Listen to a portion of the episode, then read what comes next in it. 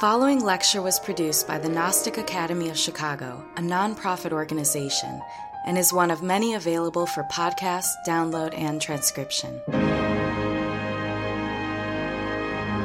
You can visit Chicago Gnosis dot org to find courses, articles, scriptures, commentaries, and other valuable resources that address a wide variety of spiritual subjects, interests, and needs. Through the generous support of listeners like you, the Gnostic Academy of Chicago has produced online courses, lectures, and articles freely available worldwide. If you have benefited from this knowledge, help humanity through making a tax-deductible donation at Chicago Gnosis dot org. If you are interested in attending the Gnostic Academy of Chicago in person, you may view our online class schedule and freely register at meetup.com slash ChicagoGnosis.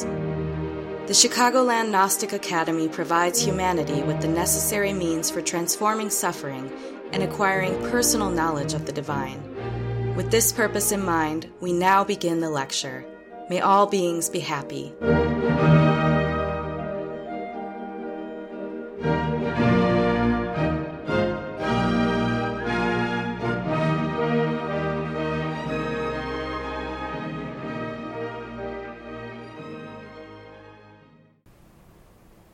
In this course, we've been discussing self-transformation.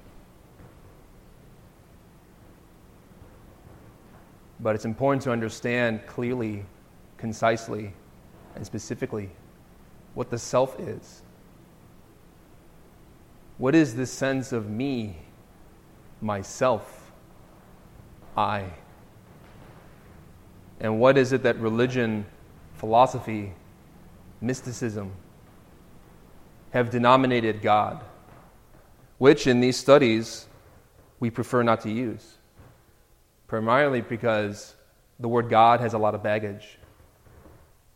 More specifically, we like to use the term being, because the being is divinity, who is within us, our own inner presence, our own form of cognizance, which has been documented by the great prophets, with those qualities like virtue, altruism, compassion, as well as equanimity and strength in times of great crises. True human beings who develop through their character a profound state of union, reunion with divinity. And so that divinity is within us, which is why the Greeks stated, "Man, know thyself, and you will know the universe and the gods." So what is this self? Who is the sense of me, I, that we carry within our interior, and which most people never question, never seek to examine, to look at, to see? Most people are content with saying that I am this amount of years old, I have this language, I'm from this culture, I have this name. I believe in Jesus, Buddha, Muhammad, or whomever, a political party. Most people are content to stick with this sense of a label or a badge, as if this is who I am. And yet, despite the fact that we feel that we know ourselves intimately, the reality is that we continue to suffer. We continue to experience pain. And the question is, why? Why do we suffer so much? If we feel that we know this sense of self, that we have this identity, this language, this culture, this customs, and yet with all this sense of identification, we tend to suffer. We are afflicted with problems, anger, fear, resentment, pride, vanity. And it's important to note that even though we feel that we have some type of security in this sense of self, we continue to roam about existence and to experience pain. So in this course, we've been explaining and examining and questioning why we suffer.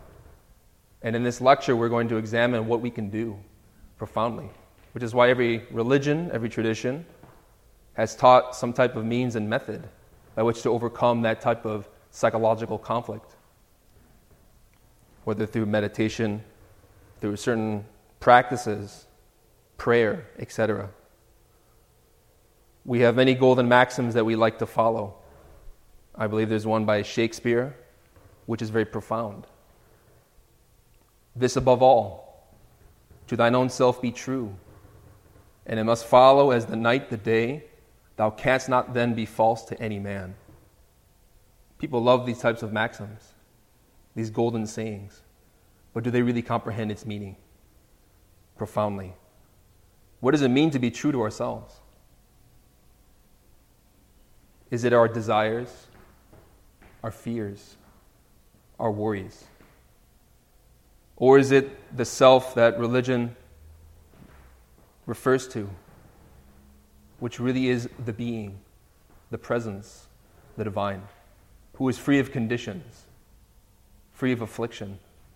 And that is the type of consciousness that we can access in ourselves when we learn the precise methods by learning how to meditate, to have a mind that is serene and calm so that we can experience that truth for ourselves. So all religions, especially Hinduism and Buddhism, explore this notion of self. What is the self? What is the sense of I? Who are we? Where do we come from? And why are we here? And these are some questions that we'll be answering together in this lecture.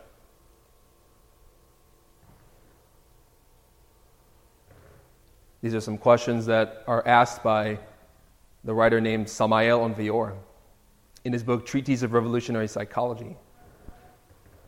His book is an explanation of these concepts which we're exploring. So this course is primarily founded on some of the explanations that he gave, which can serve as a platform for discussing the nature of the self. So who are we? If we truly knew ourselves, we would not suffer. Because who is the self? It is divinity, the being, the divine, the presence, who within us can only be witnessed and experienced when we learn to not identify with the lower negative qualities of the soul, which is known as anger, resentment, hatred, pride, laziness, gluttony.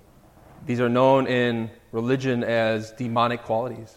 Christianity refers to them as demons, because anger is demonic, is violent, is negative. It produces harm.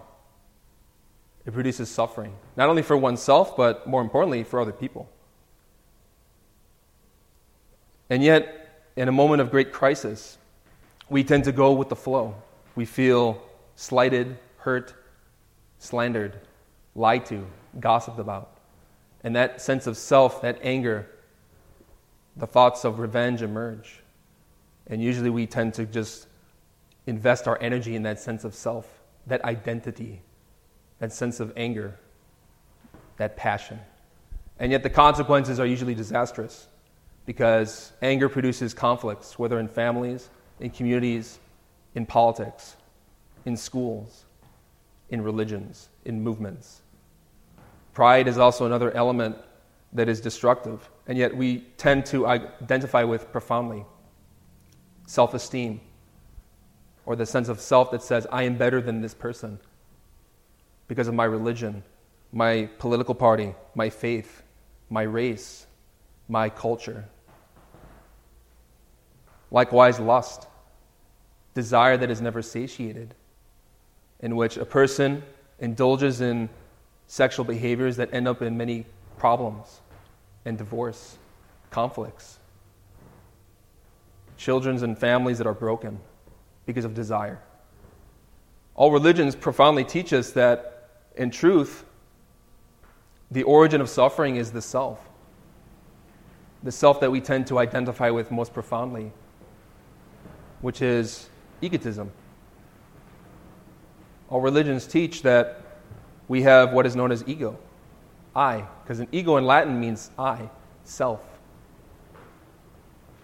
But religion also teaches in its most ancient roots that we have a true self, which is the being, which is compassion, which is equanimity, serenity and profundity, awareness, intelligence, a form of understanding that keeps all of the cosmos in order, every star, every planet, all those divine principles that we find in the universe are in our heart, if we know how to access that.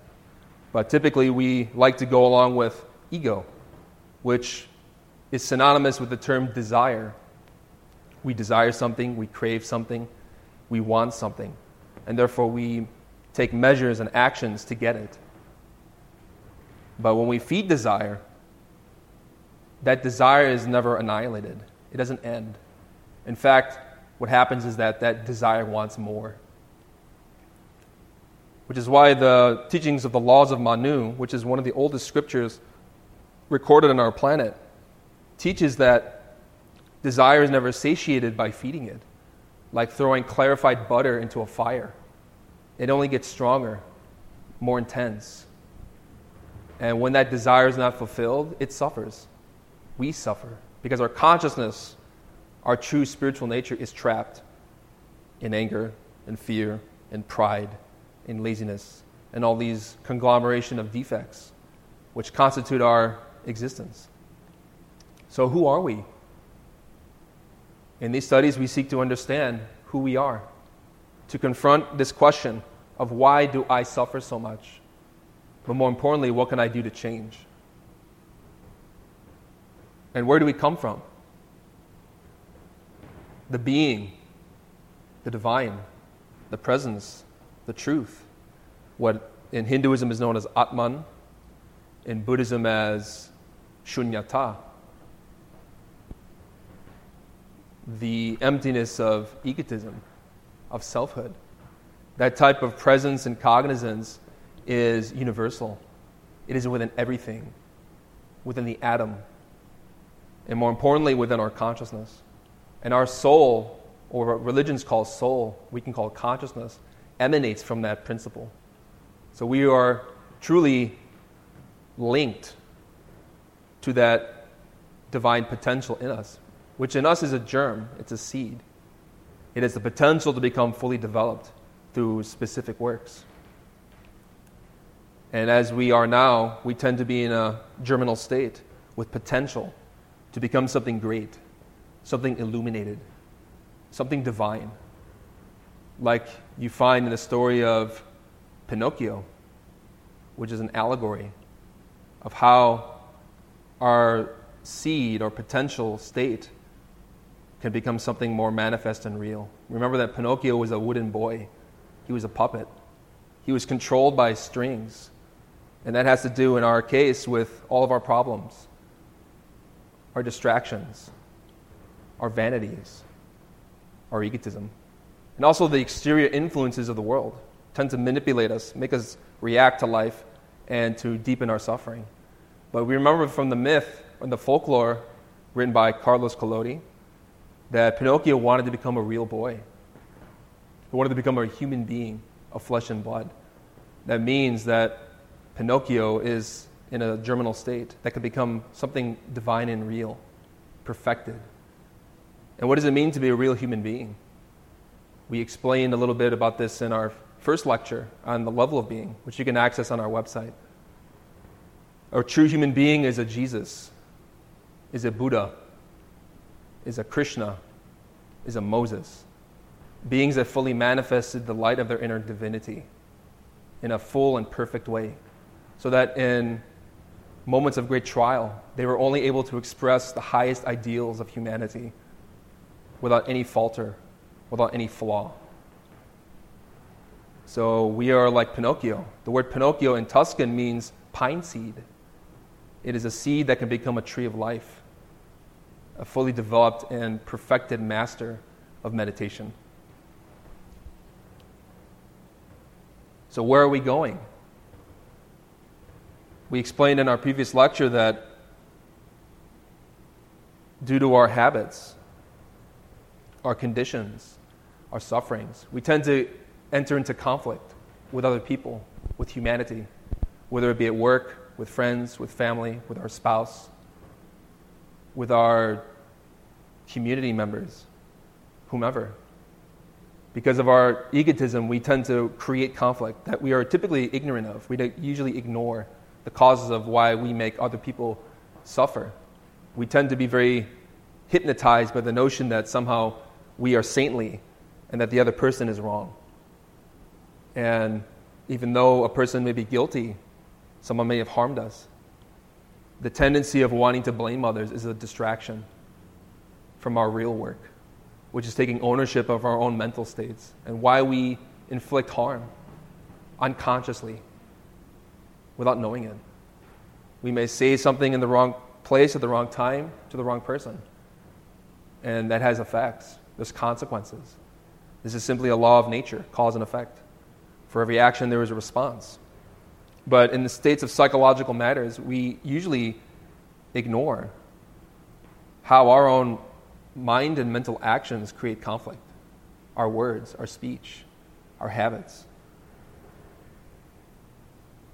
And so conflict, suffering, is related to religion as hell. People think hell is a literal place underneath the ground where people burn in sulfur and fire. But those are symbols of psychological states. More importantly for us, when we are engulfed in anger, we are burning in hell, literally. We are inflamed with passion, with fear, with uncertainty. However, if we learn to extract that which is true and divine within us from those negative states, we can develop heaven inside. Heaven is a state of being, a way of being, a level of consciousness, which is free of conditions, which the Buddhists call nirvana. And in Sanskrit, nirvana means cessation, to cease suffering, to cease being in pain. And so our actions determine where in life we will gravitate, as a law of causality, cause and effect. If we indulge in negative behaviors, we will suffer, and other people will suffer. And therefore, we deepen our internal conflicts, and we spiral down into negative and more negative states of being. However, if we learn to renounce anger, fear, hatred, desire, we can ascend towards higher states of consciousness, which is liberated, unconditioned, free of fault, compassion, that is unbounded, but also a type of responsibility that knows how to set one's foot down even when uh, circumstances are difficult, to know how to set boundaries with people. Some people think compassion has to do with being a, a doormat, letting people walk upon oneself. But compassion can be like that of a warrior who knows how to defend what is just in any circumstance. So what we are psychologically determines where in nature we will move, where we will go. And there's a saying by uh, Sufi mystics, who are the mystics of Islam. They have a very beautiful saying that relates to the topic of this lecture. They state that wherever the delusion of yourself is, that's hell. Wherever you aren't, that's heaven. So does that mean that we can't experience the truth? Not with our egotism, with our baggage, with all the luggage we carry on our back of all our memories and yesterdays, which keep us impeded from accessing and experiencing the present moment, here and now. Because the being is presence, is light, is equanimity, is understanding, is found in us in this present moment if we learn to pay attention. So what are we living for? Is it to feed desire? To indulge in pleasure? Or is our purpose to develop a type of work? To renounce negativity? To renounce suffering? To renounce pain? In order to be of service to others in a way that is conducive and founded upon our own idiosyncrasy, our own skills. Because all of us have certain skills that are needed in this society. which emanate from the divine, the being. But what are we living for? Is it for egotism, desire, or is it to help humanity, to provide means of alleviating the suffering of all beings? And why are we living? Is it for our next paycheck? Is it to feed desire? Or is it to be a means of, and a vehicle for divinity to express, who is our own true nature, our divine potential? So the human being, as I stated, or was implying, is a type of machine. Pinocchio was a puppet. He was influenced by internal and external forces, seemingly beyond his control. Likewise, our body, our mind, our heart, is a machine that can process different energies, different forces in nature, which mostly in our case tends to be unconscious. We're not typically aware of how certain elements in nature influence us. It's obvious to see that on full moons, though, there tend to be more incidences of crime. Likewise, women are influenced by the forces of the moon, of nature, through menstruation, through cycles, through reproduction. There's evidences for us that we tend to be influenced by nature without being aware of it. It's enough to wake up in a morning in which there's a lot of rain to feel exhausted and tired, to have one's mood altered, to feel morbid or negative. So we are machines. However, we are a machine that can learn to be driven, controlled, and utilized for spiritual purposes. And this machine, psychologically speaking, is broken down into three categories, of which we're going to explain today. We have what's known as the essence. We have the ego, which we've been explaining already. And we have the personality. So what is this essence? It is our true spiritual nature, our consciousness, which emanated from the being, and which must return to the being, to the divine. Our ego, which in Latin means I, is constituted by all our defects, our faults, our errors. And sadly, the ego is a shell. It traps energy. It conditions consciousness. So in a state of resentment or pride or fear, we are vibrating with a type of energy that is very low, very negative, and which produces pain and sorrow, suffering. What we don't understand from experience typically is that part of our soul is trapped in those elements, in those desires. Really, our consciousness, our essence, which is the most pure and virtuous element we possess, in us tends to be very conditioned. The ego shells, traps, and cages the consciousness. And how did the ego come to be? We had consciousness in a very ancient epoch, an ancient past, which is symbolized in some religions by the Garden of Eden, which wasn't literal, a literal history, but a symbol of how we disobeyed the commandments of our inner being and entered into suffering. So our essence is trapped. The energy of our soul is imprisoned, encaged within all those negative states. And if we want to fully develop the soul, our true potential, we must learn to confront all that is low and negative in us, so that by confronting it and transforming it, we can change. So when you extract the soul from the ego, when you break the shells of the states of anger and pride and of fear, et cetera, we can release the genie from Aladdin's lamp. Because that's a myth as well. That's psychological. The genie is our soul, which can perform miracles, divine things, can see and understand and experience the great mysteries of life and death, of our own inner truth. But usually, in most people, we may experience through meditation a moment in which we extract the genie from the lamp. We have a type of insight, a spark, an understanding, an intuition. But then a few moments later, we lose the experience. The genie goes back into the lamp. Therefore, if we want full and perfect enlightenment, understanding, We have to break those shells. The ego must be eliminated. And we'll also talk today about the personality. Personality is related to language, to customs, to culture, things that are very terrestrial. And personality is temporary. It's not eternal. When we're born into this life, we adopt a new personality, usually between the ages of one and seven, which we'll be talking about how that develops in depth today. But first, let us explain more about the essence. The essence is light. The consciousness is divine. It is like a mirror that can reflect the purity of the divine truth within us. And that essence emanated from our inner being, which relates to all the forces of nature, as we've been explaining. So all the forces of the galaxies, the stars, the heavens, with all their profound intelligence and wisdom, is a reflection of the divine truth, our divine presence.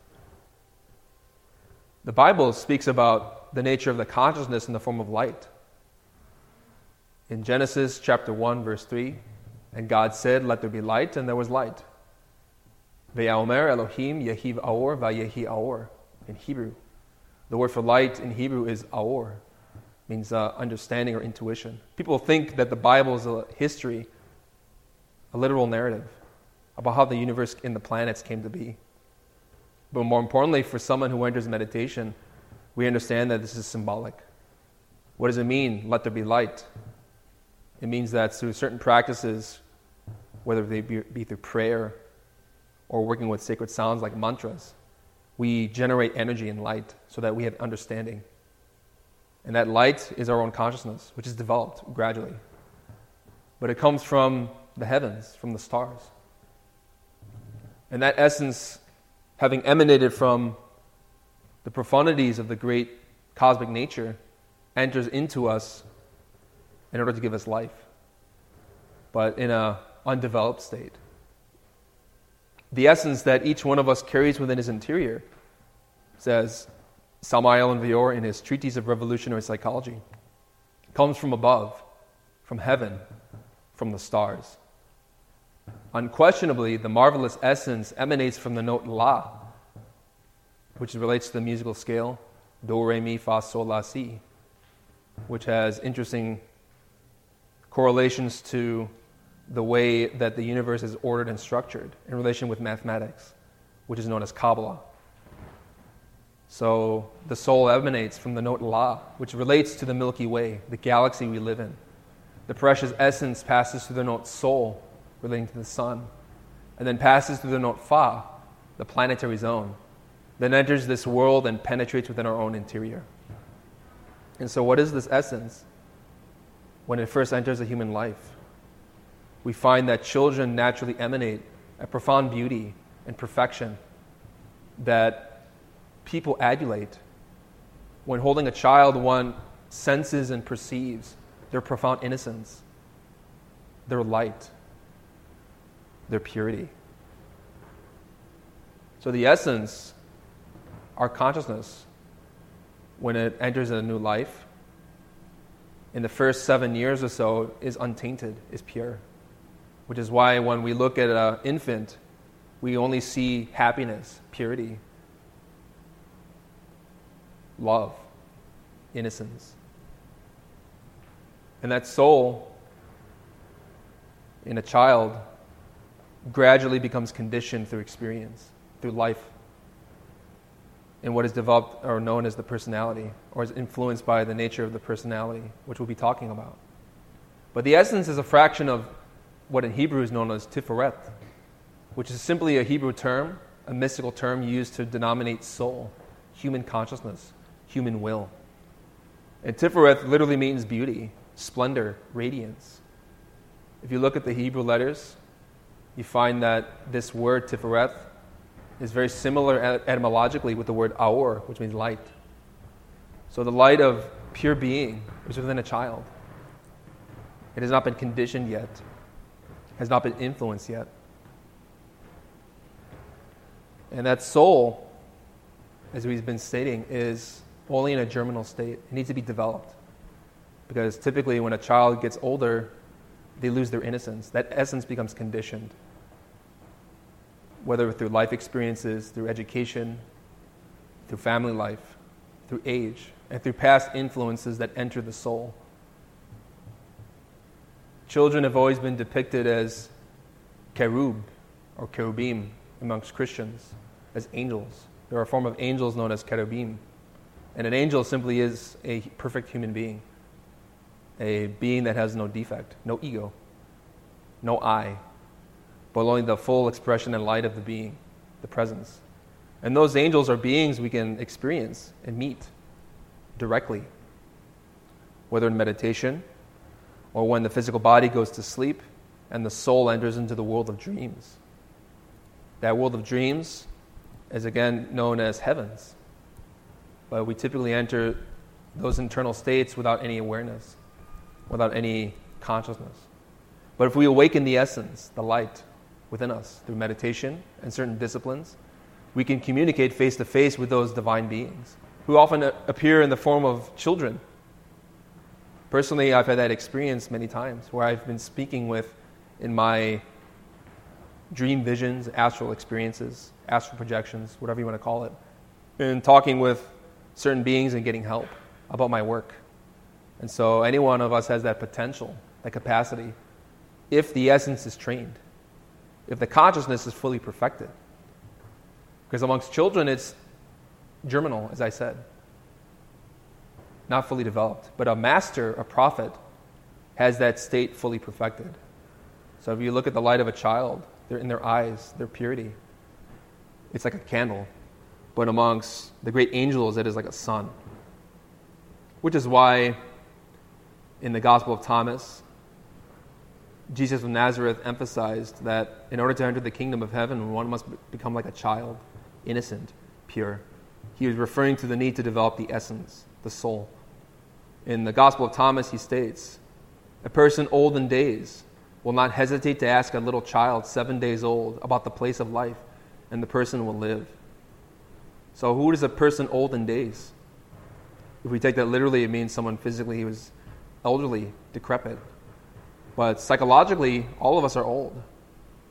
We are old with memories, with experiences, with sufferings. And yet, if we learn to meditate and speak face-to-face with the Elohim, the angels, the gods, we truly can ask them, those children of the ineffable light, about what guidance we need in life. And therefore we will live, the person will live, will have spiritual life, insight, understanding. For many of the first will be last and become a single one. So who are those first? Those people who think that they have authority and understanding when they don't, when they don't have any knowledge of themselves or religion. We find many people in this day and times who have a lot of authority and beliefs and dogmatism, ideas that really don't help anyone. In these studies, we like to be independent, individual. We like to experience firsthand the great truths and mysteries of the divine. And therefore, many of the first will be last, meaning people who are accustomed to theories and debates and argumentation, and yet who may yet find a type of understanding from experience, and yet begin to train themselves, or begin to train themselves to begin this type of spirituality, this type of work. And that way they become a single one, a unity. Because as we are now, psychologically speaking, we are not unified. This is an ancient painting by the a Dutch painter by the name of Hieronymus Bosch, was showing a landscape in many of his art forms about the nature of the psyche, the consciousness, our internal world. Notice in this image that we have Anthony or Saint Anthony praying in the very center. And we find that he is surrounded as he prays by many deformed and animalistic figures. He's praying in the center of a temple towards the crucified Christ, which is very hidden, secretive, unseen.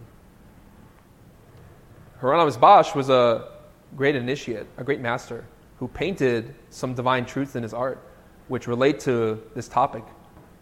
those figures that surround Saint Anthony are his own defects, his own desires, his own conditioned states of mind.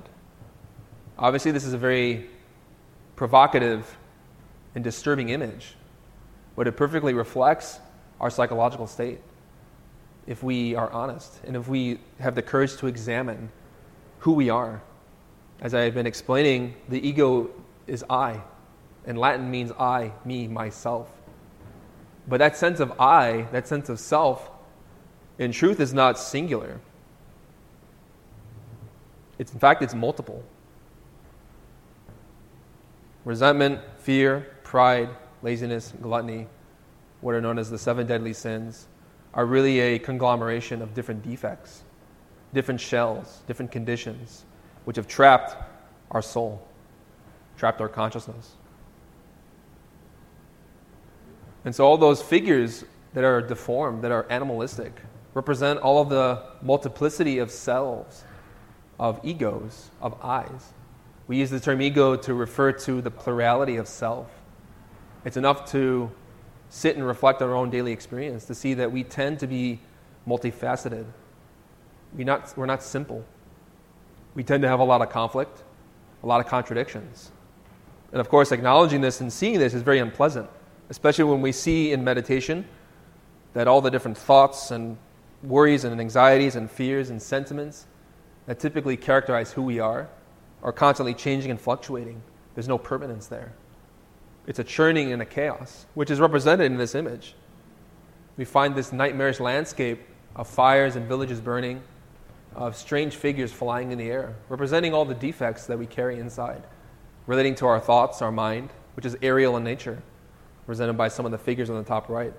But also we have monsters, monstrosities, which really characterize our desires, because anger is a monster. Fear is a beast. Desire is a hell. But notice that Saint Anthony is not distraught, because the way that he became a saint was by purifying his consciousness. Here he is kneeling in prayer towards the figure in the center of this temple, which on the outside is dilapidated and destruct, destroyed, but in the center is a house of prayer. And that symbol of Jesus being crucified is a symbol of the being, our inner truth. We don't say that Jesus was the only Christ. We use the term Christ in our studies to refer to a type of energy or consciousness, which is universal, which become manifest in any being who has developed themselves. So the being is Christ. It is an energy. It is a force, which in the temple of Saint Anthony here is being crucified, because it is a painful experience to witness in oneself all of these different eyes, selves, defects. Because in one moment of life, we may have the desire to consume alcohol or to eat something, and yet that impulse changes. We want to go exercise, and then we change our minds. No, we want to go read a book. In a moment we love someone, the next moment we hate them. So we are multifaceted, as I said. We're not unitary. We're not singular. We're usually very complex and very confused, because we have all these elements that are fighting amongst themselves for supremacy, of which we typically don't have any awareness. And of course it's very unpleasant to realize that we are a puppet in most cases. That's why Pinocchio was depicted in the story as a wooden boy, pulled by invisible strings. Because in any moment, in our mind and heart, we may be thinking and feeling one thing, and then in the next moment that changes. But we don't usually have awareness of this because we don't observe. We're not mindful. We're not paying attention. And so indeed, as Samael Aun Weor in his Treatise of Revolutionary Psychology states, the humanoid does not have a permanent I, but instead he has a multitude of different infrahuman and absurd eyes. The wretched intellectual animal, mistakenly called a human being, is similar to a house in disorder where instead of one lord, many servants exist who always want to command and to perform their own whims. So we explain this term, intellectual animal, which obviously is very unpleasant. But the word animal in Latin means anima, soul. And we have many desires that are animalistic, like lust, passion, sexual craving, hatred, violence. These are animalistic qualities. And because we have an intellect, we can reason. We can conceptualize. That means that we are animal souls with the capacity to reason. But a true human being, as I stated, is someone who's perfected. There's no ego in a perfected human being. This landscape within the mind of an angel is heavenly. But in us, because of our mistakes, we have chilled, entrapped, and caged ourselves in these states of suffering. No person is the same in a continuous manner. Indeed, one does not have to be a sage in order to fully realize the innumerable changes and contradictions of each individual.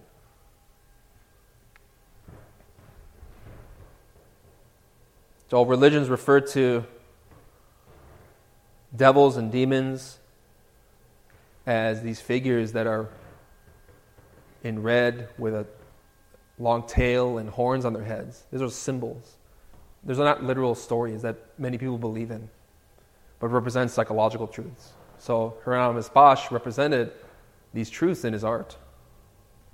So we have an image here of Jesus, or better said, the being, Christ manifested within this person in order to reject a legion of demons.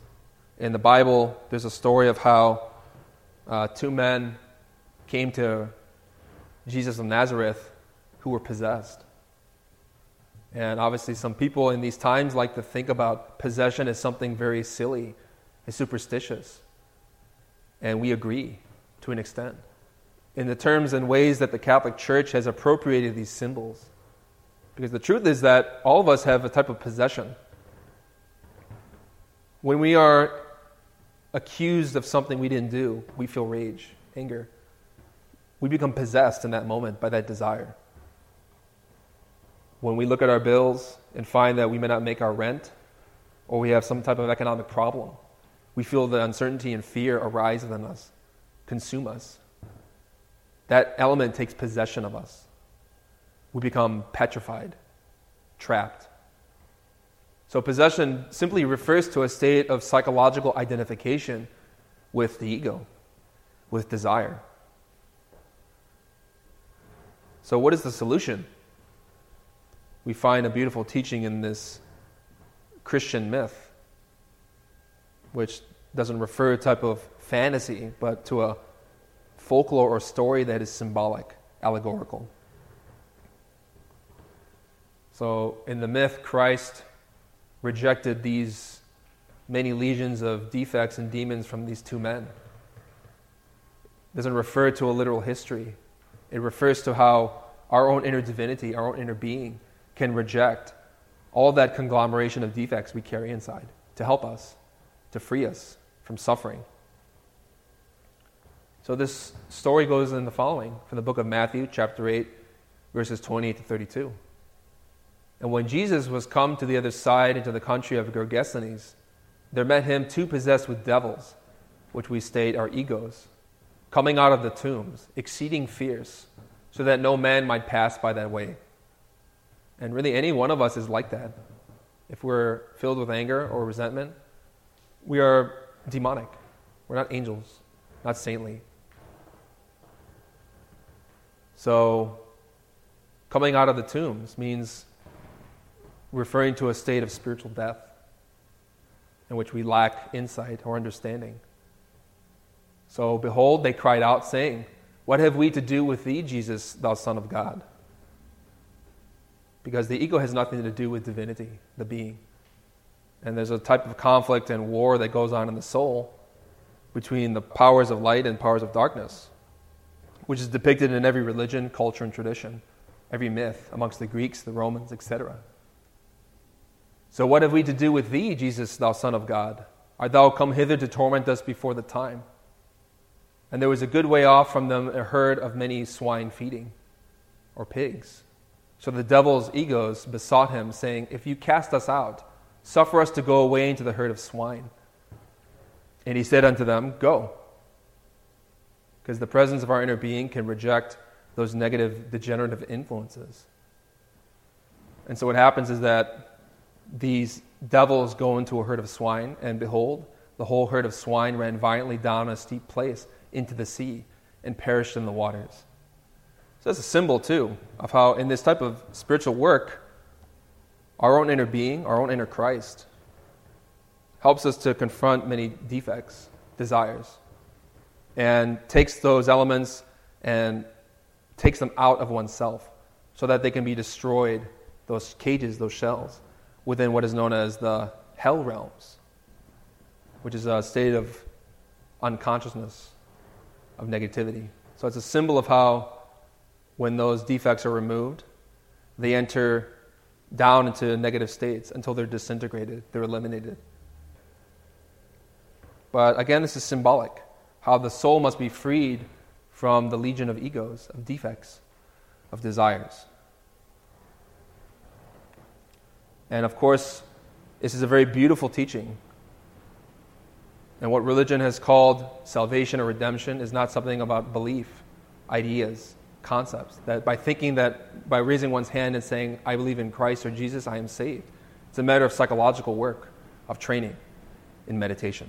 And of course, as we learn to have a serene mind, develop serenity of thought, our inner being helps us and gives us inner strength. So what is the personality? We cannot express the ego in this physical world if it were not for our personality. The word personae means mask. It's developed in the first seven years of life according with three factors. It's like a mask, as we've included images here from the Greek traditions. It is our language, our heredity, our race, our religion, our habits. These are things that help us to interact with other people in this physical world, in which we develop and need to exist. However, the problem is that this personality tends to be utilized by our ego, our desires. But this personality is developed in accordance with three factors. There's genotype, there's phenotype, and there's paratype. Genotype has to do with our genes, our inheritance from our past actions, which also relates to the Sanskrit term karma, cause and effect. We are born into certain families due to causes from uh, previous experiences, uh, which are not known to us except by, by awakening consciousness. Some traditions have called this transmigration of souls, past lives, et cetera. These are things that we don't believe in, but we learn to experience and know where we came from. So personality is developed by genetics, by cause and effect, by our past actions. Because in life or in nature, we gravitate in accordance with our deeds, our mental states. Phenotype has to do with education from our family, our friends, teachers. Our personality is shaped by the people we interact with growing up. And sometimes people who have very traumatic experiences with family or friends or schools damage their personality. Some people who are very sick mentally and emotionally did not develop their personality well. And sometimes there are people who don't know how to interact in this world. The personality is simply a mask we wear in order to interact with uh, humanity, with existence. But likewise, personality is also developed by any circumstance of life. So if something traumatic happens, it can change the course of our existence. And some people break down because the amount of energy invested in that type of trauma was so impactful that they, as I said, may not know how to relate to others, their family, their friends, et cetera. To kind of give some context of what, what the personality is, we can refer to what some cultures and superstitions believe to be ghosts. The personality is a form of energy. It's not the soul, neither is it the ego. The personality is simply a vesture we wear from life to life, existence to existence. The personality is time, according to Samael Aun Weor in his Perfect Matrimony. The personality lives in its own time. It does not reincarnate. After death, the personality also goes to the grave. For the personality, there is no tomorrow. The personality lives in the cemetery, wanders about the cemetery, or goes down into its grave. It is neither the astral body, which is the dream body, which is a vehicle we use in the world of dreams, in sleep, nor the ethereal double, our vital energies, which give us life here and now. It is not the soul, the essence. It is time. It is energetic and disintegrates very slowly. The personality can never reincarnate. It does not ever reincarnate. There is no tomorrow for the human personality. So some people who claim to be very psychic or sensitive have often seen images of specters and figures in cemeteries. That isn't the soul, however. It refers to the personality of the individual. Some people have a very strong personality, and in our culture in, in these times, we tend to adulate and admire people with very strong personalities, like we see in television shows or movies or in popular media.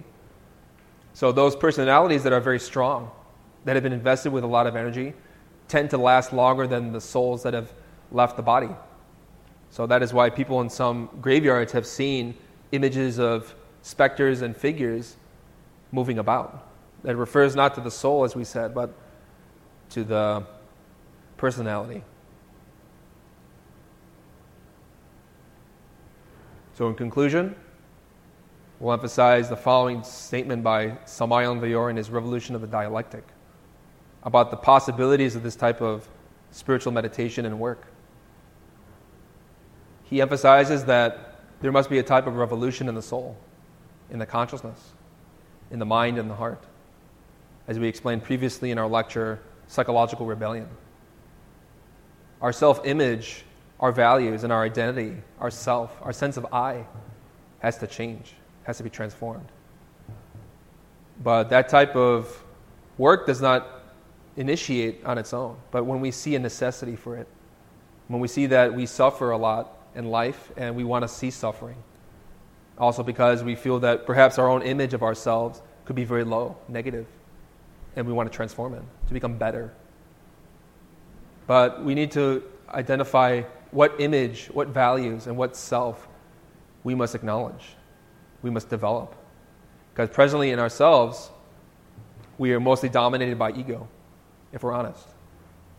Psychologically speaking, I believe a statistic that Samael Aun Weor gave in his books was that ninety-seven percent of our consciousness tends to be trapped within the ego, and that we possess three percent consciousness that is free, that can be developed, can be awakened. But by learning to meditate, we learn to awaken our full potential. And this number may seem very daunting, very intimidating, very fearful. But the truth is that if you look at stories like David and Goliath, you find a beautiful teaching there. King David was a child when he killed Goliath. That's a symbol of how the essence, a child, the soul, can conquer the bestiality of the mind, can overcome it, annihilate it. And therefore he becomes king. He becomes king of Israel. So image, values, and identity must be radically changed. This is integral revolution. We need the identity of the being, the values of the being, and the image of the being. So we've been ex- discussing what is the identity of the being, the true self, and also the values of the being, which are all the virtues of philanthropy, compassion, love, et cetera. And that image of the being is developed in us by learning to confront ourselves. If we discover the reserves of intelligence contained in the mind, we can liberate it. The reserves of intelligence are the different parts of the being that orient us in the work related to the disintegration of the ego and with the liberation of the mind. So what religions call yoga, coming from the Sanskrit yug, means reunion with the truth. Likewise, religion comes from the Latin religare. And that reunion is accomplished in us by learning to work on our own imperfections, not only for our own benefit, for the benefit of others. Do you have any questions? How can we start, like, um, to work against ego, to, you know, to, to get rid of it? Certainly. The first step is be mindful, observe. Our next lecture will be focused on this dynamic specifically. So we have our essence, which is uh, germinal, as I said, three percent free, which can be awakened, developed, utilized. And most of us, we tend to be very unconscious in life, if we're honest. We could be driving our car, thinking about other things, multitasking. I know we like to think that we're in a culture of uh, modernity, of multitasking, et cetera. But that type of behavior tends to keep us very unconscious, hypnotized, where we're doing one thing, thinking of another thing. It means that we're not attentive. We're not mindful. If we're not mindful, if we're not learning to observe ourselves, we're not able to get data about these defects that we don't know about, which we may sense, but we don't really have full awareness of. So the way to develop this type of work is to first observe. This type of observation is a matter of consciousness. To learn to observe means to be mindful, to be aware that we are here and now, aware of our thoughts, our feelings, and our impulses. And mindfulness is learning to take that observation of self and make it continuous. So it's not enough to just observe in one moment of the day, but to be mindful at, at all times. And the way that we do that is by uh, engaging with certain concentration exercises as well. Uh, one thing that can help the beginning student is to learn to concentrate on a candle, for example. And we have uh, this candle that you can use, you situate in front of you on a table, observe it. And in this observation exercise, your goal is to simply observe the flame. If you find that you're thinking and conceptualizing what you're doing, simply return your attention back to the candle. Simply look at it. There's another variation of that exercise, which is more profound, relating to the Mahayana school of Buddhism, in which you learn to take that image and you visualize it. It's more profound. But in the beginning, it's good to just take a candle, observe it. And if you find that you're thinking about other things than what you're doing, it means that we're distracted. So the solution is bring your attention back. And the more you do that, not only with the candle exercise, but the more you do it in daily life, you find that that sense gets much stronger, is more developed, is more powerful. So self-observation, being aware of what are we thinking, what are we feeling, what are we doing. It's like a director in a film who is watching an actor. And in this case, we are both the director and we are the actor. Understanding this dynamic and experience is very difficult, especially in the beginning. But the solution is to keep uh, applying that principle, where you may find that in a moment you're becoming very anxious. So the solution is sit down for a minute, close your eyes. If you're at work, like you have a break, do a breathing exercise. Inhale profoundly, breathe deeply, and observe your state. Take a snapshot of what you're going through right now. Question, what am I thinking? What am I feeling? What am I doing? That's the doorway to mindfulness. And as we began this lecture with an exercise in relaxation, relaxation is essential in order to know ourselves. Because if we're not relaxed, if we're tense, it means that we're churning in the mud, so to speak, or we're basically fighting against quicksand. The more you fight against it, the more you dive deeper into it. So negative emotions are like that. So the way that you can see that in yourself is by applying some of these techniques. Personally, when I'm at my job, if I find that I may be getting identified with a negative state, I simply sit down, I do a breathing exercise. Not only ten minutes, something simple. And therefore, I have a little bit more attention and awareness of what I'm doing.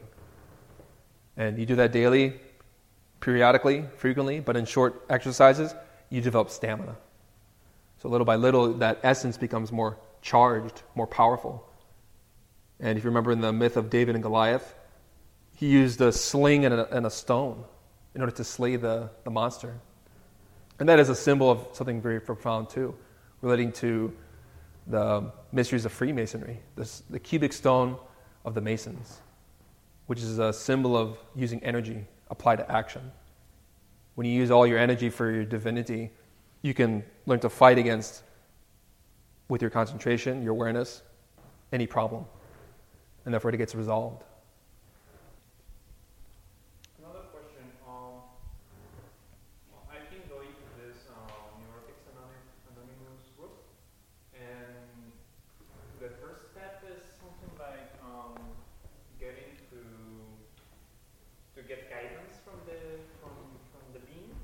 Yes. From God. And one of these per, uh, people were asking, like, how can we know what God wants us to, to do? Certainly.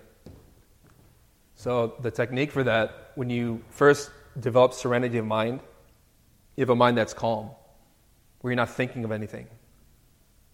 When your mind is calm from a type of daily discipline, when you don't feed ego, pride, lust, vanity, et cetera, the mind begins to settle like a lake. If we identify with problems in life, it's like we're throwing garbage and stones in the lake. And the waters ripple. The rippling affects the center to the periphery, and it becomes agitated. And when the waters are churning with passion, with negativity, you can't necessarily see anything clearly in the reflection. So the beginning step is first calm the mind. But when the mind becomes calm, like a lake, when the waters are still, then those waters can start to reflect images, which come from the stars, which is a symbol of meditation. So meditation begins with serenity. But the next step, in order to know messages from divinity, is to develop what we call insight. Serenity is the calm lake. The image reflected in the lake is insight. In Buddhism, we refer to that as uh, uh, shamatha, serenity, and vipassana, or insight. In these studies, we use the terms concentration, imagination. And we know con- what concentration means, but people typically think the term imagination refers to coming up with fantasies, make-believe. But it simply refers to the ability to conceptualize or see images in the mind. If I tell you to imagine an elephant, we can see it. We can picture it. That's imagination. But what happens is we tend to be distracted and can't really see with more clarity, more depth, that image. So there's certain exercises we use in this tradition that develop the capacity to develop that perception more clearly. Like taking a candle, observe the image for a few moments, close your eyes, and try to picture it in as much detail as you can in your mind. And when that sense is fully developed and sharpened, when your body's relaxed, when your mind's relaxed, when everything is calm, when you're meditating, suddenly you can get an experience. Like a flash of insight, a dream, a vision, in which you are witnessing things in your own internal worlds, your own inner experiences. And I'm sure all of us have had dreams where we saw things with more clarity and depth than maybe can even relate to in the physical world. Because those are certain senses that we may have access to but are not fully perfected. When you develop your capacity to calm the mind and to visualize things, you can start to receive understanding. Because divinity speaks in the language of parables, in symbols. And there's many books in these day and times which talk about dream symbology. Personally, I prefer to use, you know, studying different religious traditions and their symbols. We refer to, in these studies, to Kabbalah and alchemy, Jewish mysticism, which is a symbolic way of understanding and interpreting the messages one can receive from divinity. And so, first, we have to have the capacity to perceive in the first place. But then when you have the experience, you need to develop intuition, which is the quality of the heart, in which you immediately know the meaning of an experience. Or by reflecting on it and visualizing what you experience in your dreams, connect it to your daily life, connect it to your physical existence. Because your inner being will give you knowledge and insight relating to your daily experience, what to do, how to live life more profoundly. And so those teachings come in the form of situations in the dream state, parables, symbols. The way that you can develop your intuition is through exercises like uh, the mantra O, or Om, which develops the powers of the heart. So sitting to pronounce a sacred sound, mantra si- simply means mind protection, to guard your mind. You pronounce it prolonged. Om.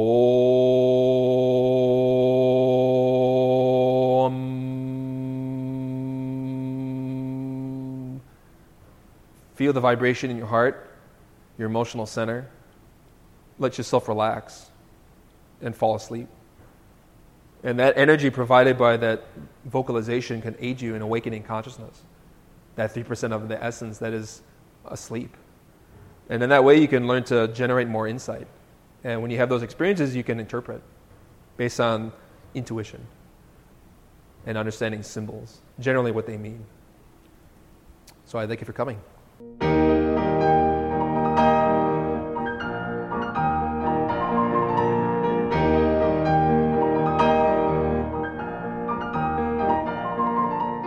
To learn more about the knowledge covered in this lecture, we invite you to study the books available through Glorian Publishing or Gnostic Teachings dot org. You can also view free online courses, lectures, transcriptions, and articles available at Chicago Gnosis dot org. All of this is made possible by the support of listeners like you. Have you benefited from this knowledge? Help others by making a tax-deductible donation at Chicago Gnosis dot org. We thank you for listening. We hope that these lectures aid you in developing your complete and divine potential. May all beings be happy. May all beings be joyful. May all beings be in peace.